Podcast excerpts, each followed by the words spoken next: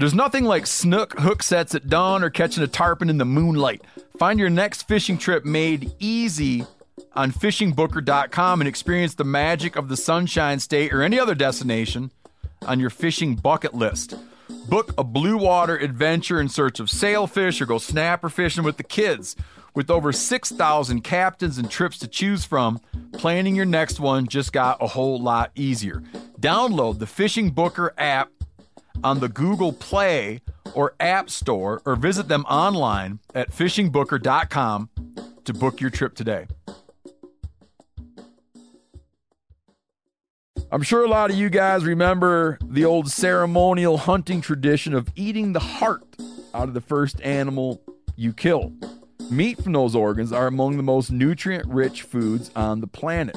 You can get those same benefits your ancestors craved via convenient daily capsules from Heart and Soil. Find out more at heartandsoil.co. And remember, use code MeatEater for 10% off your purchase.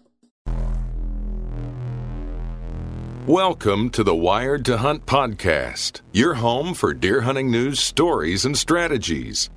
And now, your host, Mark Kenyon. Welcome to the Wired to Hunt podcast. I'm your host, Mark Kenyon, and this is episode number 312. And today in the show, we're back for another episode of our Rut Fresh Radio mini series, in which we're getting the latest and greatest intel on what deer are doing right now, the conditions that are present, and how to kill a buck.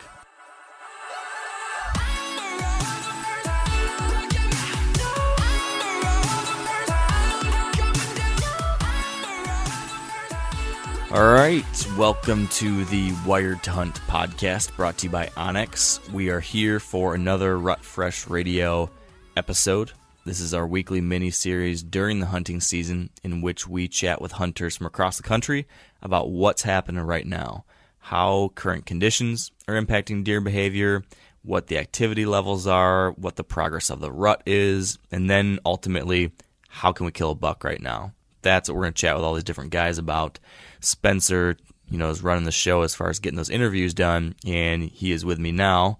What's the word, Spencer? Things uh, cranking up? Yeah, across the country, hunters are excited because of what time of year it is. Late October, you can't go wrong, and then we also have a cold front coming in, and uh, my job gets even harder this time of year and for like the next three weeks because guys are tougher to track down. Everybody is in a tree stand, or somebody is helping a buddy blood trail a deer, or somebody is camping at some lodge where they don't have service. And so you can always tell when uh, hunters from our podcast get more excited about the rut because they are harder to track down. Have you had to interview anyone in a tree stand yet? Like, has anyone called in from the tree? No, over the the four years of doing this, we've done a lot of uh, interviews, like in vehicles on the way to a hunt, but we, we haven't done that yet. I think that should be your goal for this year: is try to get someone to give you a from the tree report. That'd be good. That would uh, that would make season four unique for sure you know, maybe maybe you can get an in the field report from me. I'll be on the phone, and then partway through a conversation, as I'm whispering to you, my target buck's going to show up, and I'm going to spook him. Uh, that would be par for the course with me. So maybe I should just keep that trend going, you know. or we could title it "Watch Mark Screw Another Hunt Up." Have you been out since uh, our last chat? You did a little bit of a South Dakota hunt or something last time we talked. Anything since? Um, I participated in Montana's rifle opener. Killed a uh, mule deer in full velvet yet. He was a stag buck or cactus buck, whichever term you prefer. Um, I, I, think the technical term would be like uh, crypticism. I'm not sure if I'm pronouncing that. Sorry to any biologists out there who would know otherwise, but he had um, two underdeveloped testes that never dropped, and so his testosterone would never rise, and he did not participate in the rut, uh, and it was just a really cool deer. That is cool. It's, it's kind of cool, uh, in particular, for you to have shot that because I feel like you've written a few articles about that. I remember seeing you talking about this in like know a couple years ago, right? Yeah, I'm always fascinated with the oddball deer, the ones that uh, develop an extra main beam, or the ones that never shed their velvet, or the ones that never drop their antlers. I feel like I've covered all of those at some point in my writing career. So to see a deer like that in the field is, is kind of surreal to be like, oh, I know what's going on here. Um, and so that was a fun hunt. Yeah. Does something about those deer resonate with you? Can you relate to them in some way? A little bit of an oddball, testes that never dropped. you wouldn't call me the uh, the baritone, uh, whatever. Otherwise, uh, I guess that's a good point. oh, we're going off the rails here. Um, you know, last time we talked, I kind of called it. I thought over the next week I'd have a good chance at, at a good buck, and just has not materialized. Um, we had a three day hunt on the back 40 that was ridiculously slow. Between me and Doug Duren, we saw hmm, one doe, one year and a half old buck, and one button buck during shooting hours um, over the course of three days. So that was brutal. And then um, I've been out a handful more times uh, trying to get after Tran, that four year old eight pointer I'm after, and that hasn't been working out. Um, just seen does and a few young bucks. Um, so, you know, that could, I'm not saying that there's a quote unquote lull or anything that was going on. I think simply we just weren't in the right places. Um, you know, trying to be somewhat conservative with the wind direction, making sure I'm not taking a stab um, unless I've got the right conditions. Uh, thought I'd have some opportunities, but didn't happen. But we got a cold front, like you said, coming through today.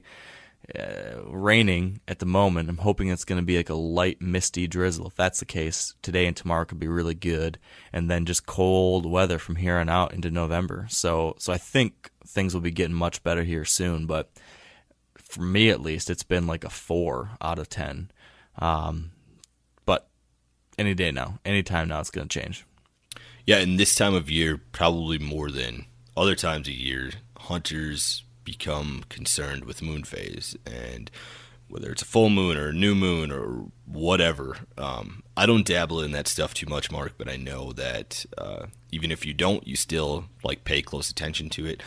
This year we have a rutting moon on November 12th, which is very similar to 2016 when it was on November 14th. Uh, in theory, that should create a trickle rut. Can you explain if what that means if you're somebody who believes in the rutting moon? Okay, yeah. So I'm I'm not someone who puts too much into that, um, but I do kind of keep tabs on it. I'm, I'm, intrigued by all the moon stuff, but I don't live and breathe by it at all. Um, so yeah, th- this rutting moon is basically the the theory goes um, that the second full moon after the autumn equinox, I think, supposedly triggers peaking or the peak of rutting activity. That's the theory.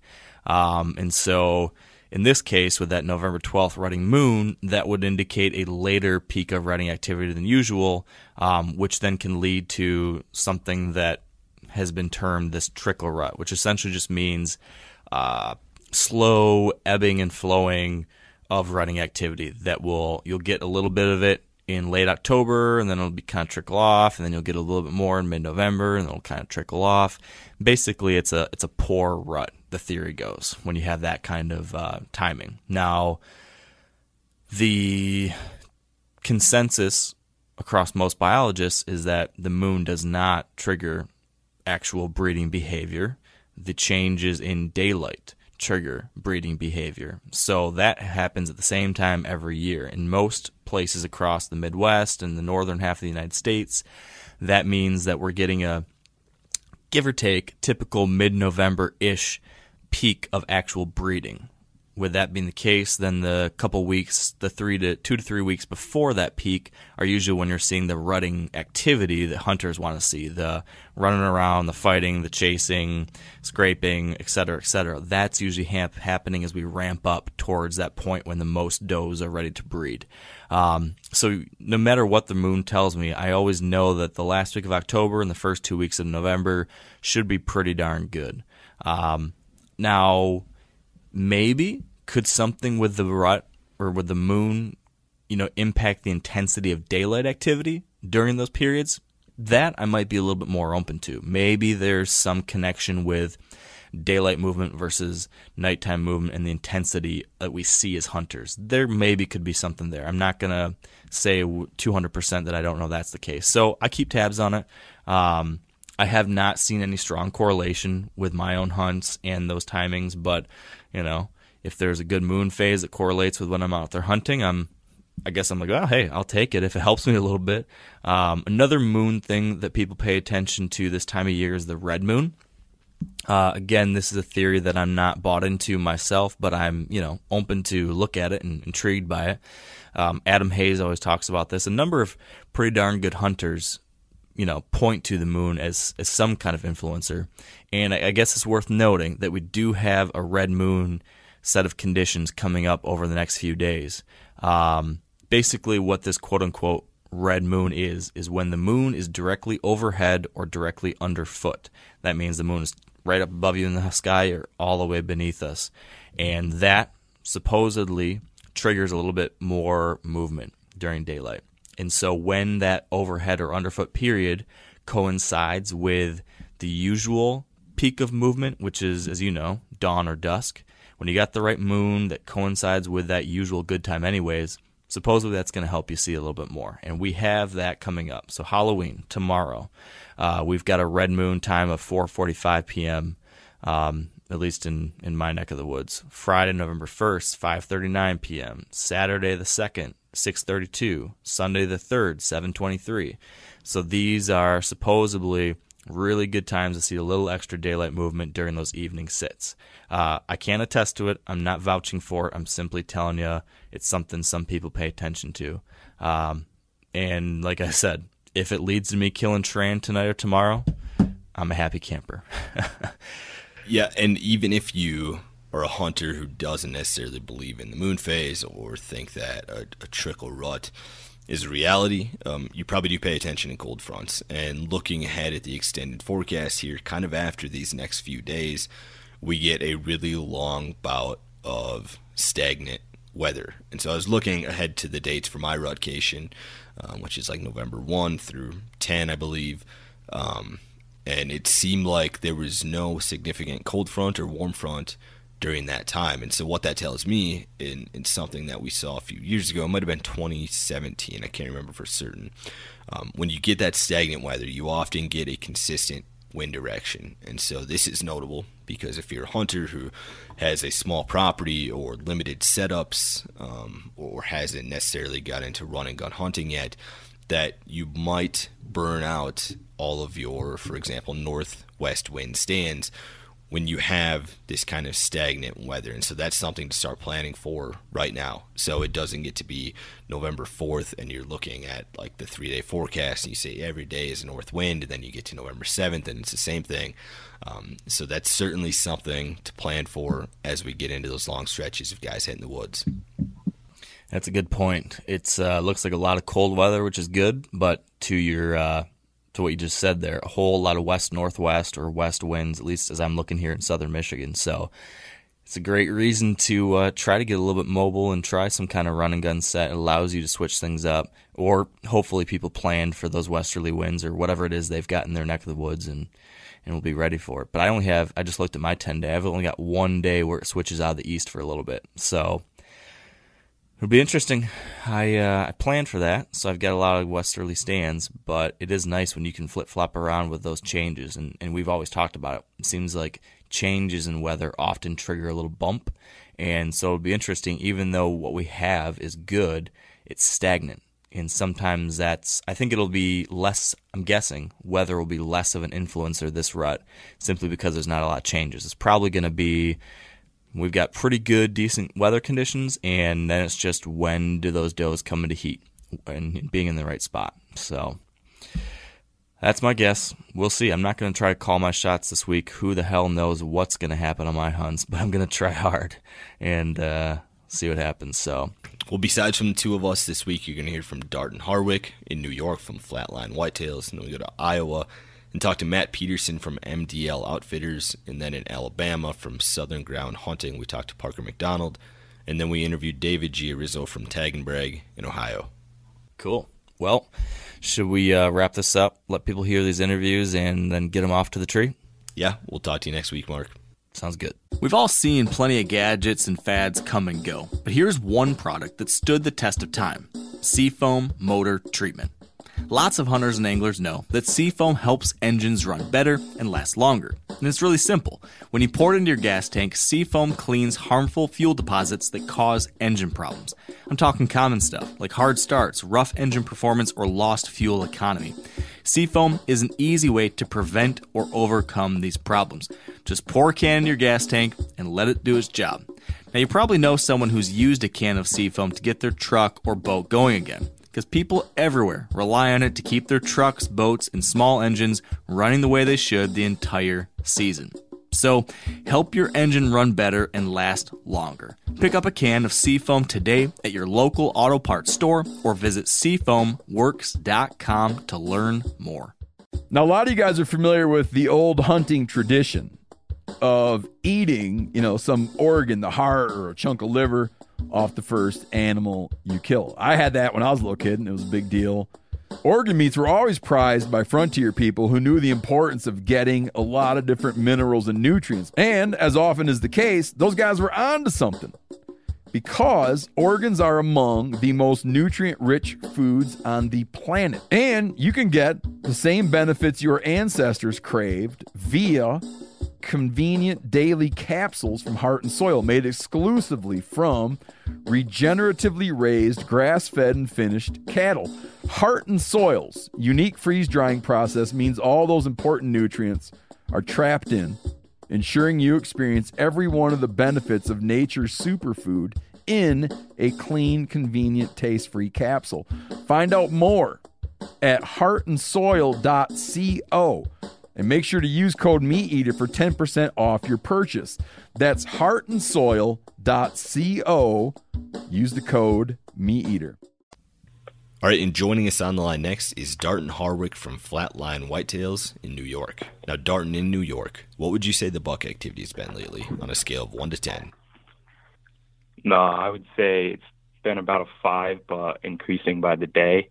Um, over the last week, we've definitely seen more daylight activity from younger bucks and them getting antsy and ramped up um, to start rutting.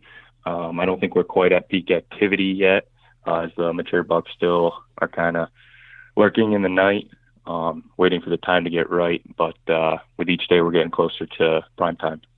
You just killed a good buck there in New York with your bow. Tell us about that setup and about that hunt. Yeah, so uh, the piece I'm hunting is uh, about a 40 acre slice that runs up a mountainside. Um, I'm kind of towards the bottom of the mountainside because of the access to the piece. Um, but basically, my stand location is set up um, in the open hardwoods, kind of between the thick bedding and uh, food source that's on the other side of some railroad tracks. Um, I'm trying to play the play the deer coming coming to this food source. Uh, the way the hunt played out, uh, a doe came down off the mountainside and uh, nice New York buck was right on her, pushing her, and uh, everything happened pretty fast. So uh, I had a 25 yard quartering away shot as he passed by me and uh, put one in the in the good zone. You said there's still a lot of standing crops in New York. Uh, are acorns still factoring in your decision making this time of year? Then, uh, for certain pieces, uh, this one not so much, just because of how much crops are on the bottom of the mountain. Um, the farmer hasn't been in to cut any of the standing corn or the beans that are down there yet, so I haven't played as much a role in New York with the acorns, but definitely in some of my other areas, acorns are playing a big factor.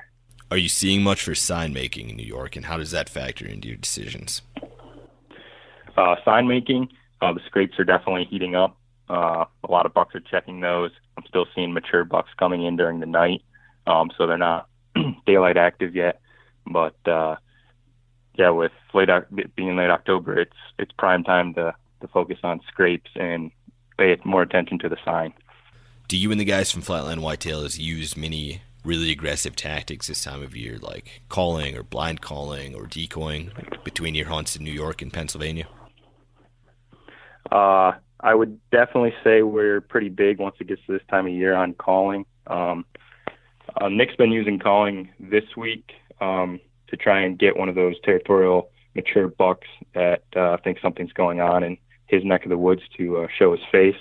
Um, we've had a couple encounters this week with some some nice deer and uh, we just haven't had a chance to close the deal. But uh, with each day, it's getting closer to uh, prime time, so more encounters should be coming. Going forward, then in this next week or so, what do you think that buck activity is going to be on a scale of one to ten in New York? Uh, I think we're headed towards uh, an eight, eight and a nine. Um, I'm thinking that next week, probably around November 4th through the 8th, it's going to be about prime time up here in northeastern part of the United States. All right, Darton, well, congrats on the awesome deer. Good luck to you and everyone else for Flatline Whitetails, and thanks for joining me. Yep, no problem. Thanks, guys. All right, and joining us on the line now is Matt Peterson from MDL Outfitters in Iowa. Now, Matt, in Iowa, what would you say the buck activity has been lately on a scale of 1 to 10? Buck activity has been an, an average 4.5 out of 10. So, what we've seen is your, your stereotypical pre rut activity. Uh, however, it's being influenced with our rather unique systematic southern Iowa agricultural system going on where we have a lot of crops that are still standing in a lot of our great areas. Um, and so those areas are obviously, you know, hiding a lot of visual sightings that we normally would be seeing. Um, however, with the standing corn, deer love to flock to it. Um, colder temps, the deer coming out, heading towards beans to feed, hitting on greens. This time of year, it's everybody talks about palatability. Um, all of our green plots are getting hit rather consistently. But with the snow that came in here over the last 24 hours and the future snow coming in, and those cold temps, we are looking at a lot of bean activity, which is somewhat unusual for this part of late October. So, if normally we'd be looking at about a you know five and a half to seven out of ten as far as buck activity right now, um, especially last year. Last year would have been about a seven or an eight, and uh, this year with this with the crops and uh, other factors as well, EHD numbers possibly being lower in certain areas. It's just it's just not as good as what it could be. So walk me through what one of your ideal setups would look like this time of year when the crops are in versus when the crops are out. So where the crops are in, we play the trail camera game because there's so much that we can't see. You know, with the field obviously being full of corn, um, we have to assume there's deer in it we like to hunt the, the timber edges, um, you know, travel out on a pinch, maybe a creek system, um, pretty much, you know, where there is a normal timbered or CRP bedding area. We like to get between that and the corn where we are seeing, you know, heavy deer traffic. Um, if that's with standing beans, obviously that does not have any cover influence whatsoever. Um, so therefore we can rely a little bit more on those trails uh, those funnels, those pinch points at this time of year catch a big deer coming to check for does out in the food source in the evening. Um, so, and, and I should say that it's all evening sets right now. There's no there's no inherent benefit for us to get into the sand in the morning, um, especially one of our better stands. We save those for the upcoming week. Um, now, in now versus the crops are out. Now there's a lot of food on the ground. There's a lot of stubble left over from the harvest um, whether it be corn or beans. Every neighborhood's different. Every farm is different with different variety of, of, of seed. So we have sometimes we have Roundup Ready beans. Sometimes we have the Post Liberty uh, variety where you know deer have a, they do have a taste uh, for different different types of corn and beans. We've seen deer absolutely avoid corn corn and beans that you know they just don't like the taste of, and they'll go right next door to you know what looks to us as the same same kind of you know soybean, but they're all over there um, for no other reason than taste. Um, so we, with the crops out, we have to rely a lot more so on our trail cameras and our visual scouting um, to figure out a setup. So setups don't necessarily change because we kind of have a wide variety of setups, um, but the the approach is a little bit different in how we are finding those deer and choosing which of the setups to go to. What are you seeing for sign making right now, and how does that influence your decisions in making a setup? Right now, over the last, I'll go back to the last 10 days, um, scrape activity uh, as well as rubs are picking up on all of my farms in the last, you know, five to seven days. Um, going about 10 days back, we were looking at a what seemed like slow activity. There just weren't scrapes firing like normal, even though we had the good weather. Um, we were, it, it just seemed a little bit behind the schedule. Um, but here in the last week, scrapes have fired up like crazy. Rubs are picking up all over the place, and that's we're going from the small little you know field edge rubs that are just periodic, um, all the way up to your you know your big community rubs that are deep in the timber, which I try to avoid looking at, even though they're pretty cool. To, they're pretty cool to find. Um, you don't need to invade on any bedding areas this time of year. Uh, but the sign is all picked up, and that that's not just talking about trails and, and scrapes and rubs. It's also talking about trail camera activity. Um, a lot of the activity that I'm seeing on camera is still nocturnal, especially with our mature deer. Um, I've only had two or three mature bucks actually out in daylight. Um, I run cameras pretty much where we're hunting. I have no benefit to run a camera in the bedding area. I'll never go back there um, to hunt or to, to scout. But we, we want to know when the deer are there where we're hunting. So we're checking that, and the activity is just picking up. And now I can see the light at the end of the tunnel, and that, with that light being the rut, it is it is coming. Going forward, then in this next week or so, what do you think that buck activity is going to be on a scale of one to ten in Iowa? I would expect here over the next week it would jump up to possibly seven or eight out of ten given the weather stays good. Crops continue to get harvested occasionally here and there. Um, the only reason that would stay lower is if the deer stay in, into the crops and those standing corn and remain hidden. All right, Matt. Well, good luck to you and your clients at MDL Outfitters. Thanks for joining me. All right. Thanks, Spence. Have a good one. All right. And joining us on the line next is Parker McDonald from Southern Ground Hunting in Alabama.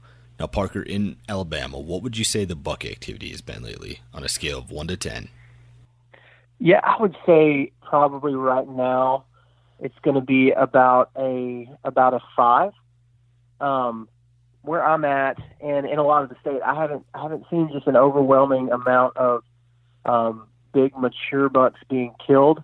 There have been a few, but just in my experience so far, I've seen quite a few young bucks out on the feet and feeding on acorns and stuff. Um, and then, of course, I had a I had a good encounter with a, a buck I killed last week, um, a mature buck um, on Alabama public land, and it, it, a lot of it was because I was uh, I got right in between his his food and bedding, uh, but he was definitely on his feet in daylight hours, and so I would say a five because it's not you know it's not the absolute worst, but um, I think it's only going to go up from here. Like other southern states, Alabama has a variety of stages of the rut going on at all times in the fall. Can you walk us through what different deer groups and what different phases of the rut we currently have in Alabama. Yeah, so in Alabama, um, on a lot of a lot of pieces pretty close to where I hunt, you have a, a strain of deer that was brought in from Michigan years ago, and so th- you'll experience with those deer, you'll experience a rut that is typical to probably the rest of the United States. Really, that early November um, type rut, and so you could be out in the woods you know, right now and be seeing some um, good pre-rut activity, and probably in the next week or so, you might, you know, you might see bucks chasing does like crazy. Um, but then in that same block of timber, you could have a buck that's not even close to being in the rut at all. He's still a couple a couple months to a month away from even being close to starting the pre-rut. Um, so it really is all over the place. Um, where I hunt, and then you can go put some parts of the state, um, southern Alabama. There's a lot of parts of the state out there where they won't even rut until February. Um, and then some parts of northern Alabama, they're not gonna. You're gonna have rut activity in in February. So it really is truly just dependent on where you're at. Um, I would say for where I'm at, the majority of the time, um, right now, you're still going to experience a lot of that bed to food pattern. Um, you're not going to see a ton of rut activity, of course, unless you see those. Um, you get have an encounter with one of those Michigan strain deer. Um, but like the buck I killed the other day, he wasn't he wasn't even anywhere close to it.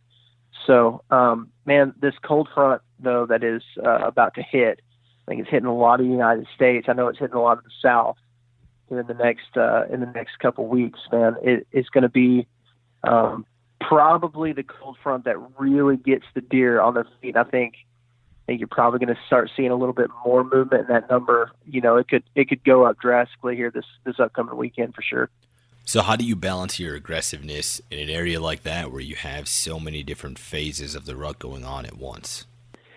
For my style, um, you know, I'm using I'm using a lot of water access, pretty much um, all the time is what I use, and um, I kind of stay aggressive. You know, it, it just really depends for me. Like during the rut, uh, that early early December is the rut that I really try to key on key in on in my area, and I'm going to be as aggressive as I can be. I'm going to go into um, a lot of the areas where I know is is good doe bedding, and I'm going to get really really close to that. And that's all. That's since I started doing this, that's been the most um, beneficial thing I've done. Is that right there in the middle of that, and I'll get as close to those doe bedding areas as I possibly can now what I'm trying to do is um, I'm not getting I'm not crowding the bedding too much of these bucks. Um, I am trying to get in between the bed and the food, and um, a lot of the bed a lot of the bedding I know is there. Some of the bedding I don't know is there. I use this time of year when um, you know the majority of the area that I'm hunting isn't so much so, isn't so close to the rut. Um, I'm going to use a lot of this time to go in really aggressive to areas that I've never been into before. So just I use a lot of it for going in blind into brand new areas. You just killed that buck doing water access. Is that a tactic that you'll use year round, and is that something that you think can be applied to all southern states? Yeah, so you know, since I started doing this, I would say my encounters with deer have gone up drastically. Like it's not even it's not even close really to what I was experiencing before and uh, and a lot of that is because I'm going into areas where I mean the majority of the time there's nobody in there. I I don't think I've ever run into a single person. Um, it, you know, and especially here in Alabama, I haven't run into a whole lot of people that are doing the same thing. And uh, if I do run into anybody, it's usually because they're coming off of private land and they've been hunting that same piece of public land their whole life, you know, because it's close to their property or whatever. Um, but you know, I, I have a whole lot of encounters with deer. I get to um, see a lot more deer on these these pieces of property than, than a lot of people in the South. Um, and I think that's just getting back far into those places where people aren't going into very often. What food sources are you focused on this time of year in Alabama? So right now, um, obviously the acorns are falling like crazy and uh, we've had a really good year here everywhere I've been. Um, here in Alabama and Tennessee, um, even in Kentucky, I hunted there, and everywhere I've been, it seems like there's a really solid acorn crop, and so that that that really makes it difficult to um, find where the deer are actually hitting because they got acorns all over the place. Um, one of the things I really try to key in on is um, going into a place that has those white oaks um, that's dropping a lot of acorns, but also has a lot of the native browse that is um, that that deer really tend to like. So th- with this buck that I killed last week, I really keyed in on a transition area that had a pine thicket, and then it had a um, a couple year old clear cut, and that, those were on the private land. And then on the public land, there was there was a lot of acorns falling, and so I figured in that clear cut, um, was going to be a ton of browse. Out here, those are basically just like a big, thick food plot that are just it's just covered with all types of food for deer. And so if you can be close to one of those, and it, a lot of times that's the ticket for this time of the season. Going forward, then in this next week or so, what do you think that buck activity is going to be on a scale of one to ten in Alabama? Man, I think this cold front that's pushing through here um, this weekend is going to be uh, I really think it's going to get deer on their feet. Um, that's one thing I've noticed. The most deer activity I've seen at this point has been in those those little cold fronts that come through. You know, that drops the temp down to 40, 40 or so degrees, and the deer activity gets really high. And so this weekend um, is supposed to get down into the 30s, and I think you're going to see a lot more people down here in the South um, posting on on social media. You're going to see a whole lot more uh, big bucks being killed. So I'm going to say it's probably going to go up to uh, maybe even a seven or an eight. All right, Parker. Well, congrats on that awesome Alabama public land buck. Thanks for joining me. Thanks, Spencer. All right, and joining us on the line next is David Giarizzo from Team Tag and Brag in Ohio. Now, David, in Ohio, what would you say the buck activity has been lately on a scale of 1 to 10? I think the buck activity has been about a 6. And the reason I say that, we're seeing a lot of small bucks cruising uh, daylight hours and seeing some new bucks pop up on our trail cameras. But the mature buck activity, at least where we're at, we have not seen, you know, daylight active yet. It's been close, um, but we haven't seen a ton of mature buck activity yet although they are working scrapes at night, it seems like they're branching out throughout the last couple nights on our trail cameras, bucks that we've never seen before. Um, and and the younger deer are moving in daylight. It just doesn't seem like that mature buck activity has you know really gone out into like an all-out seeking phase where they're moving you know a lot during the daylight hours. These last few days of October, do acorns still factor into your decision making when you're making a setup? Yeah, I I uh, I was actually set up tonight on an acorn flat, and I had three does come in, and they were literally nose to the ground feeding the whole time. I mean, I was I was actually pretty surprised that there wasn't a buck with them, or at least coming in to check. Um, so, you know, I think the acorns definitely still play a factor. You know, at least case in point tonight where the does were feeding. I mean, I really wouldn't have wanted to be anywhere else. It just the buck wasn't in the area tonight. What are you doing this time of year when you find some fresh sign making? And at what point do you kind of start to ignore that and move off the rubs and scrapes? I think right now, at least for us in Ohio, is just is peak time where they are just hammering the scrapes. I mean, yesterday I sat, I, I watched three bucks, three different bucks clear the same scrape. One buck in particular cleared it, went back and cleared it three different times and they were all kind of chasing each other around, just trying to figure each other out. So I think the scrape activity right now is is peaking, and and especially over the next couple days. I mean, that's where really we're going to be honing in a lot of our time and energy is hunting, you know, on scrapes or at least somewhere close, you know, paths leading up to scrapes because uh, I really believe that these mature bucks are going to get on their feet. We got a cold front coming in end of the week, and I think that's going to spur some activity, and we're going to get some good action, especially scrape action. You know, by the time the the week's over with. When you're hunting scrapes, do you have a preference for morning versus evening? I'm hunting them any time of day. I, I prefer the morning time, and you know, so we literally just started hunting mornings pretty hard over the last couple days, um, and it's and it's paid off for us. And I'll be in the woods again tomorrow morning too. Um, it seems like a lot of the buck activity that we're observing on trail cameras that we, you know, that we're not seeing when we're sitting is starting to switch, you know, to that morning movement. I mean, case in point, this morning, a new buck popped up on one of our trail cameras, uh, one of our cell cameras that we've never seen before at 10:30. Um, so, you know, extending those sits, I think, a little bit farther in the into the into the late morning, I think is uh, is absolutely necessary because you just never know when when he could take a walk. It sounds like most of your cameras are facing scrapes right now. How does that change when we get into the rut? Do they stay there, or do you move them to someplace else?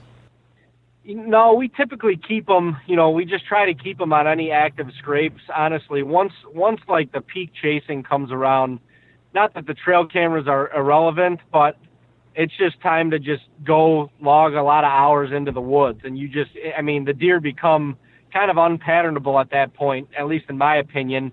So we we tend to keep the keep the cameras on the scrapes that are active because you just never know what new bucks are going to move into the area.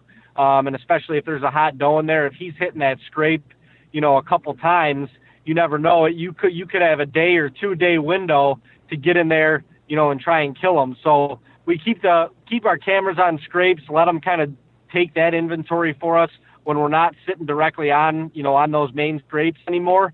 And we just get in the woods, get in the, you know, get in the timber somewhere and try and log as many hours as we can, see if we can catch up to something.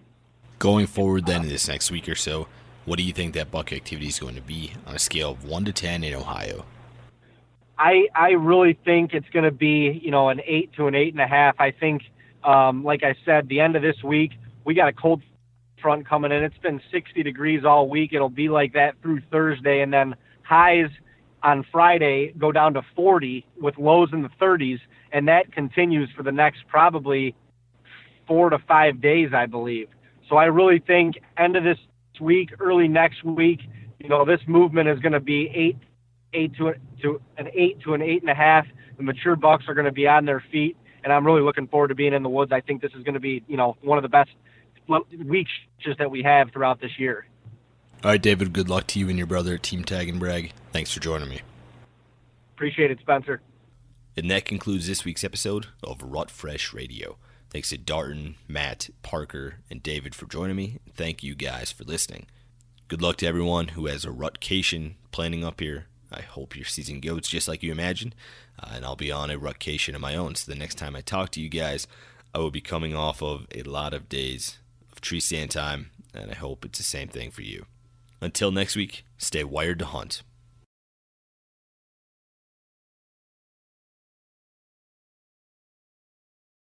I'm sure a lot of you guys remember the old ceremonial hunting tradition of eating the heart out of the first animal you kill.